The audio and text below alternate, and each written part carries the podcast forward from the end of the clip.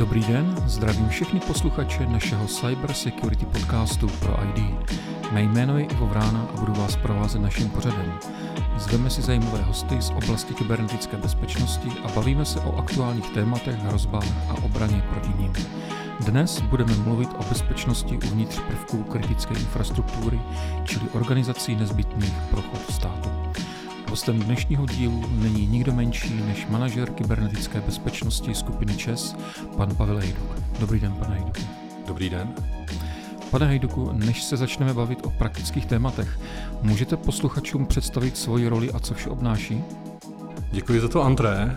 Eh, trošku mi to přijde, že mi představujete jako celebritu, nicméně myslím, že to moje práce je celku obyčejná a je vlastně jedno, jestli děláte manažera kybernetické bezpečnosti pro velkou nebo pro malou společnost, ten charakter té práce je vlastně stejný. Když jsem si dělal přípravu na tento podcast, tak jsem sjížděl i ty vaše podcasty, co už jste natočili a zaujalo mě, že jste vlastně s kolegou Radimem Trávničkem, jestli se nepletu, se bavili o roli CISO a velmi pěkně jste popisovali právě charakter té práce, takže možná teďka nepůjdu úplně do toho velkého detailu a možná spíš nalákejme vaše posluchače, si ten podcast poslechnou. A já bych to možná doplnil eh, to moje vnímání s tím, že ta naše práce, to vlastně jádro, kdybych to měl říct jednou větou, tak je to o tom, že eh, my máme zajistit, aby všechna data a informační systémy eh, toho podniku, ve kterém pracujeme, byly odpovídajícím způsobem zabezpečeny. A z téhle věty možná bych upozornil na tu formulaci, eh, vlastně jsme odpovědní za to, abychom eh, zajistili, což nutně neznamená, že to musíme dělat jako vlastními silami a vlastními rukami. Ještě se o tom budeme bavit, že ta role manažera kybernetické bezpečnosti je více manažerská než skutečně technická. Eh, kritická infrastruktura, nebo jestli to můžeme zahrnout pod pojem utility, eh, je velmi specifický segment. Eh, jaké požadavky, směrnice nebo normy musíte z pohledu bezpečnosti splnit? To odvětví elektroenergetiky je definitivně jedno z těch nejvíce regulovaných odvětví v rámci České republiky, na tom se asi shodneme. A bylo by asi hloupé teďka tady vyjmenovávat všechny ty normy, které musíme plnit. Na druhou stranu možná si pojďme říct, něco málo k té motivaci, co vlastně společnost, společnosti našeho typu vede k tomu, že eh, řeší kybernetickou bezpečnost, mají manažera, mají týmy a v podstatě eh, té problematice se eh, věnují odpovědně. Já to čtu tak, že v podstatě a tím spíš možná v té elektroenergetice, že platí už řadu let, skutečně desítky let, že to odvětví se snaží chránit proti těm přirozeným hrozbám. Předtím, než to byla regulace eh, třeba v oblasti kybernetické bezpečnosti, tak podniky našeho typu řešily zabezpečení eh, samozřejmě v té míře a eh, tou technikou, která tehdy byla dostupná. Nicméně dělali jsme to proto, abychom zajistili bezpečnost pro ten náš biznis, pro ty hlavní činnosti, které děláme, chcete-li výroba elektrické energie a další. A ta legislativa byla jenom jako další další, eh, řekněme, motivace, další impuls k tomu, abychom to dělali možná i trošku z jiného pohledu, eh, více důsledně, eh, nebo v oblastech, kterým jsme do posud vlastně nevěnovali pozornost. Protože tam je možná zajímavé vidět, že to, co je třeba důležité z pohledu toho podniku, z pohledu toho podnikání, tak není třeba zcela tak důležité z pohledu státu. A naopak mohou tady být rizika a hrozby, které vidí stát a které, které třeba formou regulace nám vlastně nařizuje, abychom se jim věnovali a ochránili náš biznis právě před nimi. Uh-huh. A co to znamená prakticky? Co všechno tedy musíte řešit, nebo co má být zajištěno vlastně? Těch věcí je samozřejmě celá řada. Ehm, ty důležité takové stavební kameny, možná dneska už se to velmi často takhle akcentuje. Eh, musíme se zaměřit na lidi, musíme se eh, zaměřit na technologie a musíme se zaměřit na, řekněme, systém řízení, procesy, postupy, procedury, co se zkrátka s tím má dělat. A někteří mý kolegové to eh, připodobní k takovému jako verpánku na třech nožkách, že pokud jako jednu z těch oblastí vlastně podceníte, tak se vám to celé vlastně zhroutí a na té židlici nejste schopni sedět. A já si myslím, že to platí, že zkrátka pokud se snažíme zlepšovat systém kybernetické bezpečnosti v jakékoliv společnosti nebo organizaci, tak musíme myslet na všechny ty tři oblasti a posilovat je vlastně stejně, stejným způsobem. Eh, v tom prostředí skupiny ČES možná je to zajímavější o to, že vlastně my možná dominantně vnímáme ČES AS jako výrobce elektrické energie, takže eh, provozovatele elektráren.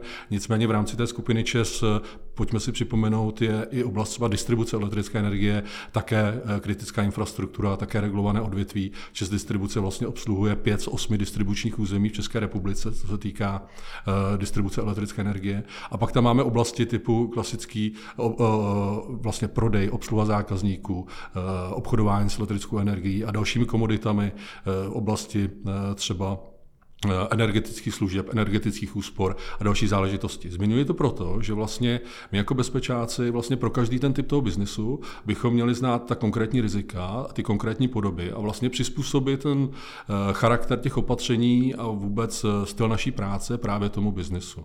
Když se budeme bavit o těch velmi regulovaných typů výroba a distribuce, tak tam skutečně musíme být velmi jako konzervativní, dobře předvídat do budoucna, uplatňovat ty změny s tím vědomím, vědomím, že je tam dlouhý životní cyklus těch technologií, řady, eh, řádu třeba desítek let. Na druhou stranu, když půjdeme do té části toho prodejního biznesu nebo obsluhy zákazníků, tak tam naopak eh, se velmi spěchá ve všem a vždycky. Takže eh, je to o nových trendech, o, o sledování těch nejnovějších postupů, o velmi krátkém čase, kdy se ty věci dostávají jakoby na trh z pohledu těch funkcionalit a nabídek a kybernetická bezpečnost nesmí být pozadu.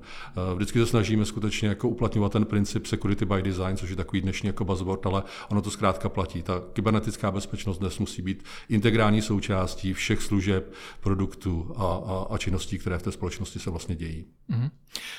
Velkým tématem, když se bavíme o energetice, tak je smart metering nebo obecně a prvky IoT. Jak tohle je ošetřeno z pohledu kybernetické bezpečnosti, nebo jak, jaký je váš názor? tohle je určitě zajímavé téma a takové trošku kontroverzní. Možná si dovolím tady krátké vysvětlení, co to ten smart metering je. Eh, I když ty poslední roky, musím říct si, asi řadu z nás naučili pojmy, které jsme doposud nevnímali a nemuseli vnímat.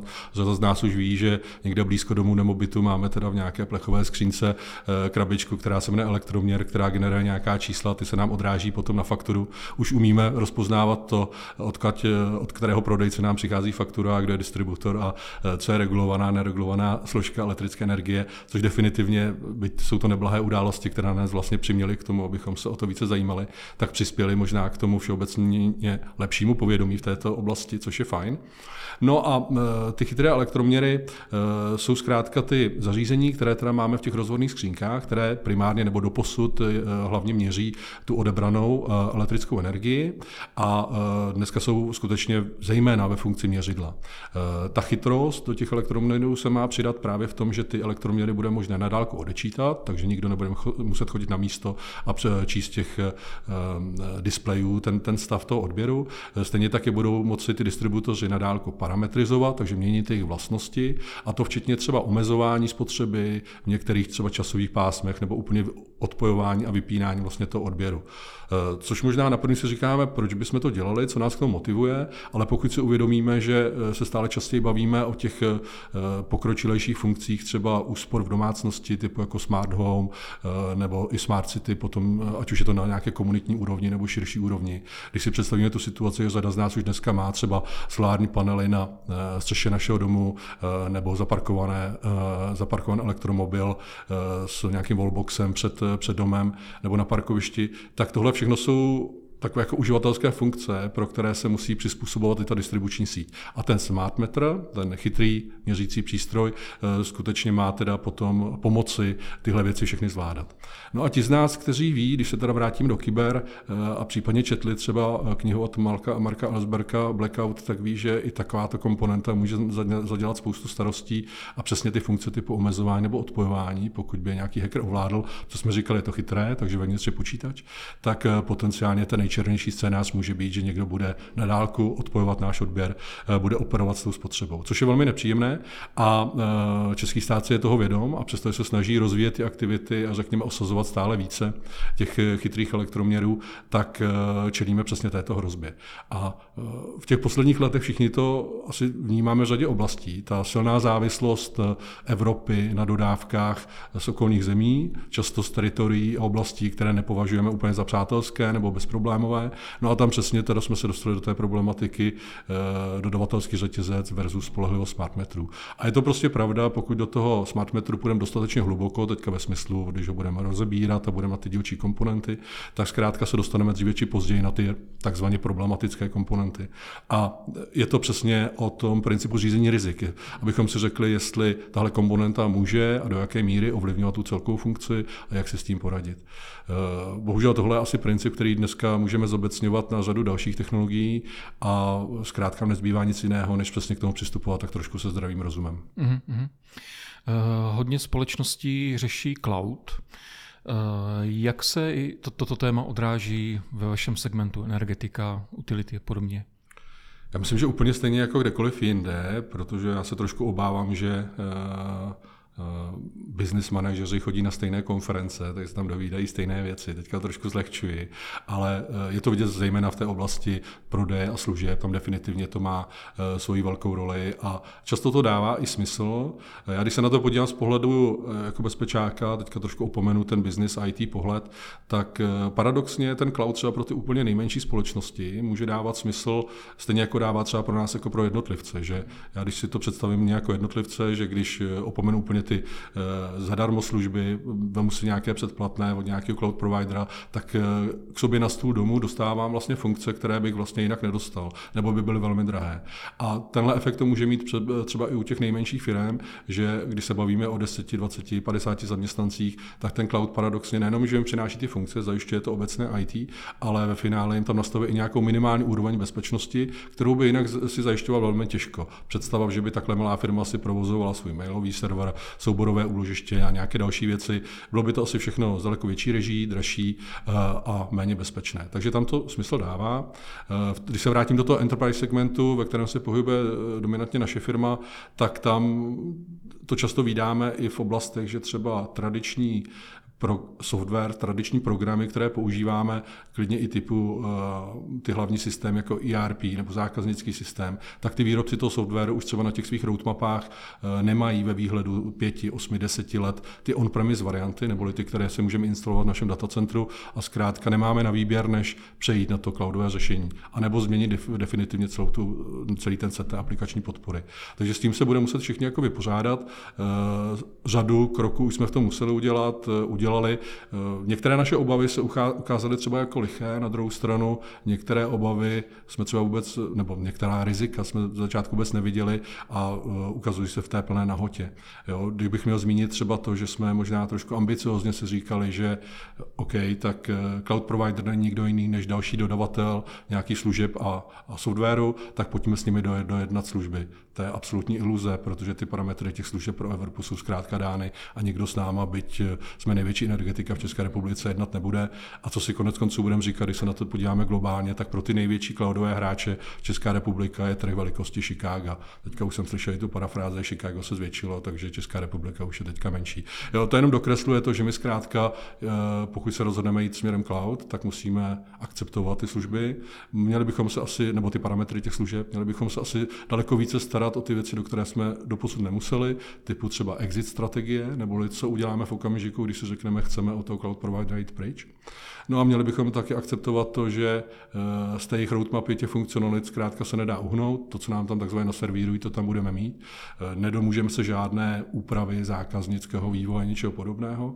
No a ve finále do toho cloudu, který je často relativně geograficky vzdálen od České republiky, tak musíme dojet po té společné dálnici jménem internet. Což se ukazuje taky jako poměrně problematická záležitost eh, těch výpadků komunikačního typu, už byla celá řada a pak jako všichni chodí po té firmě, tak trošku krčí rameny a říkají, říkají, tak dneska asi jenom ta káva a jdeme domů. Bohužel je to realita, mm, tak ten svět je dneska nastaven. Eh, určitě ano, ale já předpokládám, že instalace on-premise jsou u vás preferovány, nebo není to dokonce dáno zákonem o kybernetické bezpečnosti? Nebo jak to tam přesně je? To máte pravdu. Eh, když se budeme bavit o těch eh, regulovaných odvětvích, tak tam to definitivně platí. Na druhou stranu, doposud, tak jak je zákon o kybernetické bezpečnosti koncipován, tak eh, teďka to berte jako odhad, ale regulováno třeba 15-20% informačních a technologických systémů ve skupině 6. Ten zbytek pod tou regulací teďka není. NIS 2 tenhle poměr bude dramaticky měnit, ale v tuhle chvíli tomu tak není. A často i ty systémy, o kterých se bavíme, které jsou regulovány, tak jsou to často v té kategorii technologické systémy. Takže tam ten cloud není úplně přímo aplikovatelný. Ale máte pravdu, že eh, minimálně to optikou NIS 2 se o tuhle problematiku musíme daleko citlivěji zajímat a sledovat přesně eh, ty požadavky té nové legislativy. Už v tom prvním draftu zákona eh, o kybernetické bezpečnosti je to vidět, že tam je požadavek na lokalizaci dat, takže abychom z toho neuhli ve smyslu, abychom samozřejmě využili všech těch možností, které jsou. Na druhou stranu neporušili požadavky zákona, ale na druhou stranu já si myslím, že všichni ti velcí hráči eh, to samozřejmě registrují a ta NIS 2 je evropský předpis, takže reguluje, nebo ve stejném, eh, před stejnou příležitostí bude celá Evropa, takže věřím, že oni přijdou eh, s takovým řešením, aby to všem vyhovovalo. Ať už to budou datacentra na území Evropské unie nebo, nebo podobné záležitosti. My jsme shodou okolností minulý týden natáčeli podcast s paní Saskovou z Nukibu, která má přímo na starosti implementaci NIS 2 pro Českou republiku, včetně návrhu nového znění zákona o kybernetické bezpečnosti, o kterém jste teďka mluvil, takže posluchači si můžou vrátit o podcast zpátky a tam si všechno poslechnout. Eh, dobře, já předpokládám, že i vy řešíte aktuální hrozby, jako je ransomware, phishing, malware podobně. Vy jste velmi exponovaná organizace. Eh, jak, jak tohle to řešíte, nebo jak, jak se stavíte k těmto problémům? Um, máte pravdu, tyhle ty témata jako rezonují samozřejmě nejenom Českou republikou. Neřekl bych, že o to odvětví elektroenergetiky je v tomhle nějak jako výjimečné. Já bych řekl, že to jako takzvaně slízáváme jako stejně jako ostatní subjekty v rámci České republiky. Ty naše mailboxy to plní úplně stejně, eh, ten phishing a, a podobné hrozby, jako znají jiné organizace. My máme i takovou komunitu eh, pracovní samozřejmě eh, s elektroenergetik a s kolegy se snažíme sdílet si právě ty zkušenosti a, to, a tu praxi a víceméně se asi shodujeme, že prozatím nikdo nepořádá úplně cílený útok jako na sektor elektroenergetiky. Zaplať pámu za to, doufám, že nám to dlouho vydrží. A e, nicméně jsou to definitivně hrozby, které jsou platné i pro nás a musíme se jim věnovat. Takže taková ta elementární příprava, kterou by měla mít každá organizace, jak samozřejmě v oblasti edukace těch lidí, takže to je absolutní prevence, správného nastavení toho prostředí, když už se někdo takzvaně uklikne, tak eh, aby se nestalo nic moc hrozného a když už se náhodou něco stane a ten ransomware se začne šířit v té eh, organizaci, tak abychom byli schopnou, schopni formou nějaký incident response skutečně jako efektivně včas zasáhnout a tu situaci zvládnout. A ještě bych možná k tomu dodal, že možná máme tendenci teďka v poslední době hodně všechno jako svalovat na ten phishing, že je to ten primární vektor, který za námi jde. Bohužel z toho poměrně jako širokého prostředí skupiny ČES musím konstatovat, že eh, stále děláme stejné chyby i toho technologického rázu. Často ty firmy eh, za sebou takzvaně nechávají zapomenuté prostě různě publikované webové služby, servery a spoustu dalších záležitostí. Tunely do infrastruktury. Infrastrukturu. Prostě jsou to chyby, které jsme dělali před 10, před 15 lety a pořád je děláme úplně stejně. Takže neměli bychom za mě zanedbávat takovou tu elementární hygienu z pohledu té infrastruktury, eh, skutečně jako skenovat eh, aktivní adresy, zajímat se o publikované služby, jejich stav, pečování, nastavení, hardening. Všechny tyhle ty věci z té základní školy kybernetické bezpečnosti. Mm, určitě. Uh, opět doplním váš komentář. My shodou okolností další podcast, který budeme natáčet, budeme natáčet s Jakubem Alimovem, který se specializuje na ochranu proti ransomware útoku a na obnovu obnovu organizací po ransomware útoku. Takže opět posluchači, eh, naletě si nás potom na další, další díl. Eh, vy už jste sám mluvil o dodavatelském řetězci. Takže eh, jak je tohleto řešeno u vás? Předpokládám, že to portfolio těch firm, se kterými spolupracujete, je opravdu veliké. Je to tak, určitě odpovídá to rozsahu toho biznesu, který jsem tady jako zmiňoval. Ty typy těch dodavatelů jsou velmi jako různé. Eh, řekl bych, že třeba v, tom, v té oblasti toho obecného IT je ta situace relativně jako nejlepší, v tom smyslu, že tam velmi dobře funguje ten trh, konkurence, máte alternativy, ať z pohledu těch produktů, řešení i těch dodavatelů, který si to můžete koupit, neboli v, tomhle, v těchto podmínkách uplatňovat nějaké bezpečnostní požadavky už do těch poptávkových řízení a následně do smluv jako lze. A často i ty dodavatelé, protože v tom IT se kybernetická bezpečnost řeší léta, jsou na to relativně dobře připraveni, jsou schopni na ty vaše požadavky reagovat a tím spíš, když těch povinných subjektů podle zákona o kybernetické bezpečnosti je celá řada, tak to celkem jako funguje. Byť možná to prostředí trošku jako komplikují třeba i ty varování o těch eh, rizikových platformách, eh, které historicky vydal NUKIP, ale i tak si myslím, že to je velmi jako dobře jako zvládnutá oblast. Eh, trošku vrázky na čele nám dělá ta eh, oblast, řekněme, těch technologických a řídících systémů, kde už takto jako otevřen trh a takto jako, tak velká rozmanitost, řekněme, těch výrobců a řešení zkrátka není. A my jsme často závislí jenom na nějakém eh, části toho spektra těch výrobců, případně jenom na jednom, v případě třeba těch největších výrobních zdrojů, tam zkrátka myslet že ten řídící systém doteďka zpravovala firma A a od pondělí to bude zpravovat firma B, je prostě iluzorní. Takhle to nefunguje. Tak tam to je o nějakém dlouhodobém partnerství, o tom, že s těmi firmami komunikujeme, eh, často třeba jsme eh, u nich nějak majetkově interesováni, eh, tak abychom měli i nějaké lepší páky k tomu, řekněme, prosazovat ty naše zájmy, aby ty dodávky byly nejenom stabilní, nejenom kvalitní, ale aby byly i z pohledu třeba kybernetické bezpečnosti jako dostatečné. Definitivně ty firmy se to učí, jako všechny ostatní. Říci asi dneska, že v tomhle segmentu třeba těch technologických a řídících systémů máme hotovo a že vlastně ty firmy e, nemají nic, co by na poli kyber dělali dalšího, v čem by se zlepšovaly, to určitě pravda není. A za mě je to o tom správně nastaveném životním cyklu, potom nejenom té zakázky, ale toho vztahu. To znamená, e, začínáme tím, že to dáváme samozřejmě ty bezpečnostní požadavky do nějakého toho e, business plánu, projektového záměru, tak abychom na to mysleli z pohledu času, financí, kapacit. Potom, když půjdeme do té poptávky toho dodavatele, tak skutečně měli bychom hodnotit toho dodavatele z pohledu rizik, které jsou nám známy. Tady trošku čelíme tomu, jako všechny subjekty na českém trhu, že zkrátka nemáme přístup logicky ke spravodajským informacím, takže my můžeme hodnotit ty společnosti jenom z pohledu toho, co o sobě publikovali nebo co nám sdělí na základě našeho dotazu. Což eh, i s ohledem na ty poslední události není úplně nejlepší a uh, myslím, že i kolegyně Snuky to tady zmiňovala, že právě český stát buduje ty své schopnosti. Na tom, nám to na tomto poli, jak eh, zkrátka eh, hodnotit tu kvalifikaci a bezpečnost toho dodavatelského řetězce z pohledu státu. Ale když se vrátím k nám, teda, takže když jsme ohodnotili rizika eh, před tou zakázkou, před tou kontraktací, tak samozřejmě musíme uplatnit požadavky do toho vlastního kontraktu, do toho díla, tohle zasmluvnit, pak samozřejmě v průběhu té realizace průběžně kontrolovat, na konci provést penetrační testy nebo nějaký další výstupní testy. To už by zase za mě měl být nějaký standardní rituál, který kolem toho je. To všechno neznamená, že ten výsledek bude uh, kyberneticky bezpečný, nebo jak to správně nazvat, ale je to asi to maximum, co pro to můžeme udělat. A zkrátka v tomhle kolečku se jste neustále zlepšovat, poučovat se z těch vlastních chyb a věřím, že to bude. Mm-hmm. Když se bavíme o energetice, tak je to samozřejmě i výroba energie a pod vás spadají jaderné elektrárny v Česku. Jak je to tam s kybernetickou bezpečností? Může se o tom vůbec mluvit, o tomto tématu?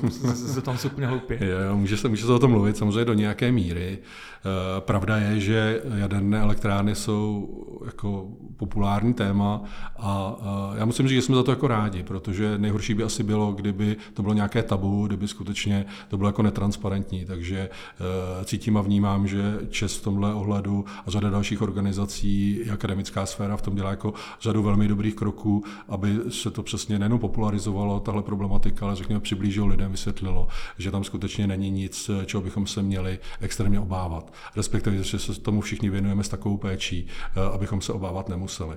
A eh, mně k tomu přijde takové zajímavé trošku takové odlehčení, že my všichni, kteří se zabýváme tou problematikou jaderných elektráren uvnitř Česu, tak jsme museli projít něčím, co se eh, interně jmenuje jako základní příprava, což je de facto, představme si to jako nějaké takové dodatečné vzdělávání v oblastech jaderná bezpečnost, technika jaderných zařízení, eh, a kultura bezpečnosti, systém řízení jsou takové jakoby domény, kterým se musíme všichni věnovat a do určité míry podle naší profese musíme znát.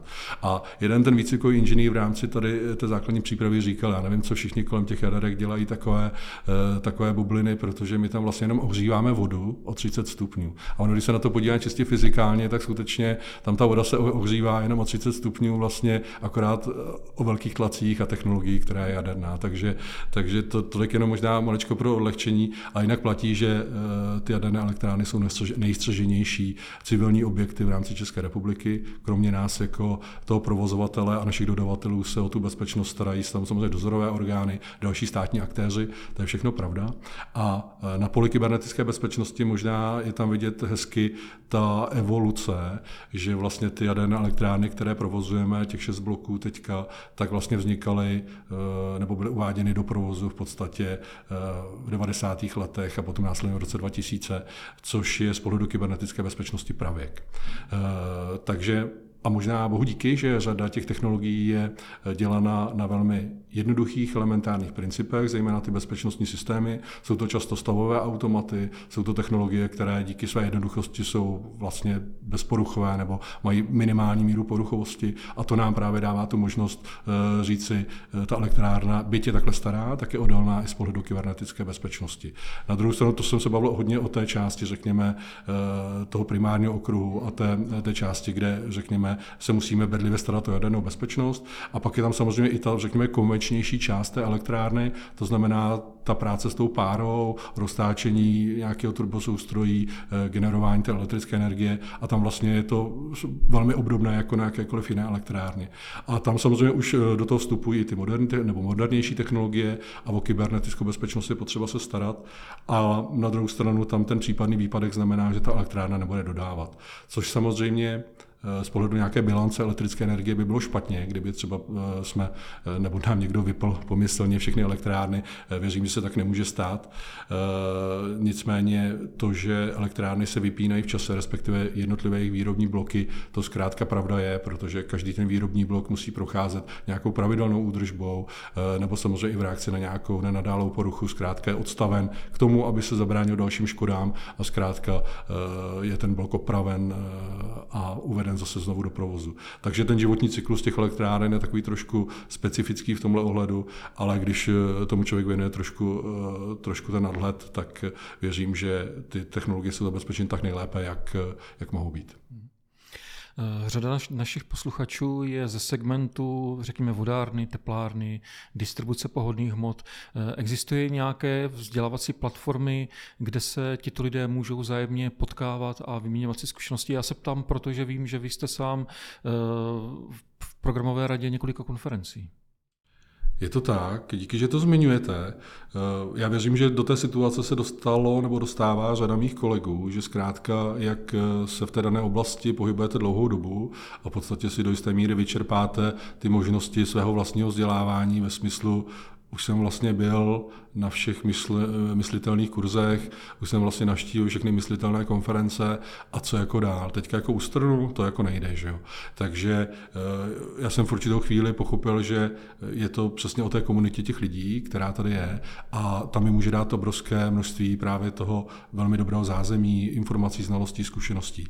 Na druhou stranu se to jako neudělá samo, takže eh, pokud do toho sami nebudeme investovat to úsilí a trošku nevídeme z té vlastní komfortní zóny a eh, nedáme dáme tomu, eh, řekněme, eh, tu vlastní inspiraci, možná ten, ten vlastní impuls, tak to fungovat nebude. Ať už je to třeba ta moje účast při některých konferencích, ať už formou řečníka, nebo třeba v té programové radě, anebo bych i rád tady zmínil relativně novou aktivitu, aspoň z mého pohledu. Já jsem se k ní přidal s partou nadšenců relativně nedávno a přijde mi to, že to má velmi zajímavou budoucnost. Je to celá jako nezisková záležitost, je to vlastně organizace věřím, že řada posluchačů ji zná, eh, protože to má velkou tradici. Eh, organizace jménem ČIMIP, Český institut manažerů informační eh, bezpečnosti a teďka to dostává nový impuls, má to novou radu, stavíme na těch tradicích, ale vedeme to, řekněme, dopředu s ohledem na to, co se děje teďka okolo a co jsou ta aktuální témata a věřím, že tohle to může být velmi hezká platforma právě pro tu diskuzi manažerů kybernetické bezpečnosti do budoucna. Plánujete tam už nějaké konkrétní akce, kde už je definované datum, místo, nebo je to ještě takový příliš vzdálený, vzdálený plán? Ty konkrétní věci už rozjíždíme, byť skutečně jako bavíme se o historii prostě řádu jako několika měsíců, kdy jsme, kdy jsme v podstatě ten koncept znovu uh, obnovili a, a začínáme na něm pracovat. Nicméně už proběhly některé kulaté stoly právě na konkrétní témata, takže i na webu Čimibu se dá uh, podívat na ten program, který nás čeká jakoby do budoucna a definitivně chceme v tom pokračovat. A chceme jakoby oslovat dál tu komunitu uh, kybernetických bezpečáků, protože to není samozřejmě určené jenom pro ty manažery, ale pro všechny ty profese, které v rámci uh, této oblasti uh, pracují a chtěli bychom je uh, dál jakoby zapojovat a vytvářet něco jako takové ty odvětové jakoby komunity v rámci této platformy, tak aby se uměli potkávat kolegové z oblasti finance, elektroenergy, automotive a další. Myslím, že je to velmi prospěšné. Řada našich posluchačů je ze segmentu vodáren, tepláren, různých městských infrastrukturních organizací. Eh, máte nějaké doporučení pro ně? Velmi, velmi dobrá otázka. My jsme jako skupina ČES, eh, tím, samozřejmě věnujeme se těm velkým viditelným eh, oblastem podnikání, nicméně třeba ta oblast eh, teplárenství tak částečně je taky pokrývána ať už těmi většími nebo menšími podniky v rámci skupiny ČES. A necelé dva roky mám tu příležitost být u toho poměrně jako natěsno, byť ty ostatní odvětví, které jste zmiňoval, bohužel neznám, ale věřím, že ta charakteristika bude velmi podobná. A kdybych to teplárenství měl charakterizovat jedním slovem, tak je to podfinancované. Je to zkrátka jako nějaký dlouhodobý stav eh, jakoby toho odvětví. Eh, ještě před tou krizí na Ukrajině třeba to teplárenství mělo, řekněme, to světilko naděje, že se hovořilo o eh, velkých investičních akcích a změně, řekněme, té výroby směrem jako výroby tepla z plynu, to znamená plynové kotelny, kogenerace a tak dále. Otázka je, co nám přinese ta budoucnost. Každopádně bez nějakého masivního finančního impulzu, řekněme, generační obnovy, to zřejmě nepůjde. Na druhou stranu asi bych bylo hloupé teďka jako zůstat stát, mít ty sprásknuté ruce a říct si, no tak eh, asi s tím nic jako neuděláme, protože naši předkové eh, to prostě podfinancovali nebo navrhli špatně. A eh, možná ještě jenom podkres pro ty z vás nebo pro ty posluchače, posluchače kteří úplně jakoby nevnímají tu realitu tak, jak teďka ji třeba popisuje. Jo. Tak si představte sídliště, které zkrátka má dálkové zásobování teplem, zkuste se podívat mezi ty vysoké paneláky, bude tam někde nějaká taková přízemní nebo jednopatrová budova, v podstatě taková betonová koska s plechovými dveřmi a to je výměník tepla. To zásobuje tím teplem vlastně celou, eh, celé to sídliště. Když tomu přijdete blíž, zjistíte na těch plechových dveřích, které jsou samozřejmě polepeny, počmárány, je jedna jednoduchá fabka, takový jeden, jeden ten zámeček.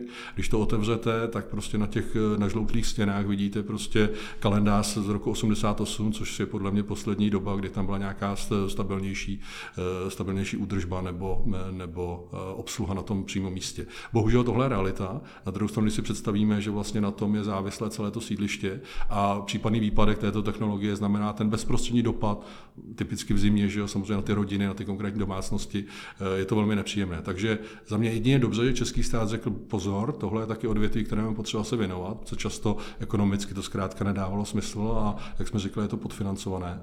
Na druhou stranu otázka je teďka, co s tím. Eh, nechci to hodnotit biznisově, to je věc samozřejmě manažerů, které se tím zabývají, aby řekli, co je ten správný směr. Za mě jako za bezpečáka bychom minimálně měli říct, pokud je to v tak špatném stavu, že skutečně hrozí ten výpadek, tak si pokládejme otázku, eh, co uděláme, když se to skutečně stane. Připustme tu situaci, že se to stane zítra a máme ten náhradní plán, máme ten business continuity plán, eh, po, po kterém půjdeme. Pojďme si ho připravit, pojďme ho udělat po, po, krok po kroku, pojďme si ho nacvičit, pojďme ho vykomunikovat s naším vedením. A myslím, že nás to hodně uklidní, aspoň v našem případě to poměrně zafungovalo a ukázalo se, že spoustu věcí můžeme udělat dopředu bez obnovité technologie, že jsme schopni eh, velmi dobře vzdělávat ten personál, který se o to stará, že jsme schopni pracovat s našimi dodavateli, kteří jsou schopni třeba udělat dílčí změny té technologie, které potom jako výrazně zlepší ten stav té bezpečnosti. Jo. Že třeba do posud na nějaký dispatching vzdálený ten dodavatel zkrátka chodil nějakou vzdálenou plochou s jednoduchým heslem a tak podobně, protože zkrátka po něm nikdo tu kybernetickou bezpečnost nechtěl. Už jenom to navázání toho dialogu na tohleto téma dává smysl. Takže pokud to je pro někoho z posluchačů inspirativní, tak určitě uh, nenechte nenechte se tím frustrovat tou situací a hledejte tu cestu právě tímto směrem. Eh, já mám klasickou závěrečnou otázku. Kdybyste měl něco poradit či doporučit IT manažerům z vašeho segmentu, co by to bylo? No asi nutně z mého segmentu, protože bychom trošku jako unikátní záležitost a do jisté míry mi otevřelo teďka oči, když jsem viděl počet těch odvětví, které třeba budou regulované podle NIS dvojky. To jsem říkal, to snad ani není pravda. Takže možná bych to maličko zobecnil, protože vídám často eh, mé kolegy eh, na stejných pozicích, řekněme na pokraji sil, možná na pokraji zhroucení, někdy už zhroucené a říkají, to prostě není možné, té práce je tolik, že to nejsme schopni absolutně zvládnout. Takže možná bych se, bych se pokusil inspirovat, doufám, že tím nenaštvu, jako eh, myslím, že za mě je důležité mít ten vlastní plán, držet si tu vlastní iniciativu, nebýt v té roli, že jenom reaguju na to své okolí, ale skutečně mám ty své cíle, ať už krátkodobé eh, nebo nějaké dlouhodobější a po těch si jdu. Myslím si, že to je eh, správná cesta k tomu, abychom nebyli frustrováni z té nikdy nekončící práce. Je krásně řečeno. Eh, pane Hejduku, já vám moc děkuji za skvělý rozhovor a doufám, že se zase někdy uvidíme. Děkuji za pozvání. A to bylo dnes vše. Pokud vás téma kybernetické bezpečnosti zajímá, naštivte náš web proid.cz. Najdete zde spoustu článků, videí a nástrojů pro bezpečnost vašich organizací. Poslouchejte nás dál a odebírejte náš kanál na Spotify, iTunes, Google Play nebo You Radio Talk. Loučí se s vámi Ivo Vrána.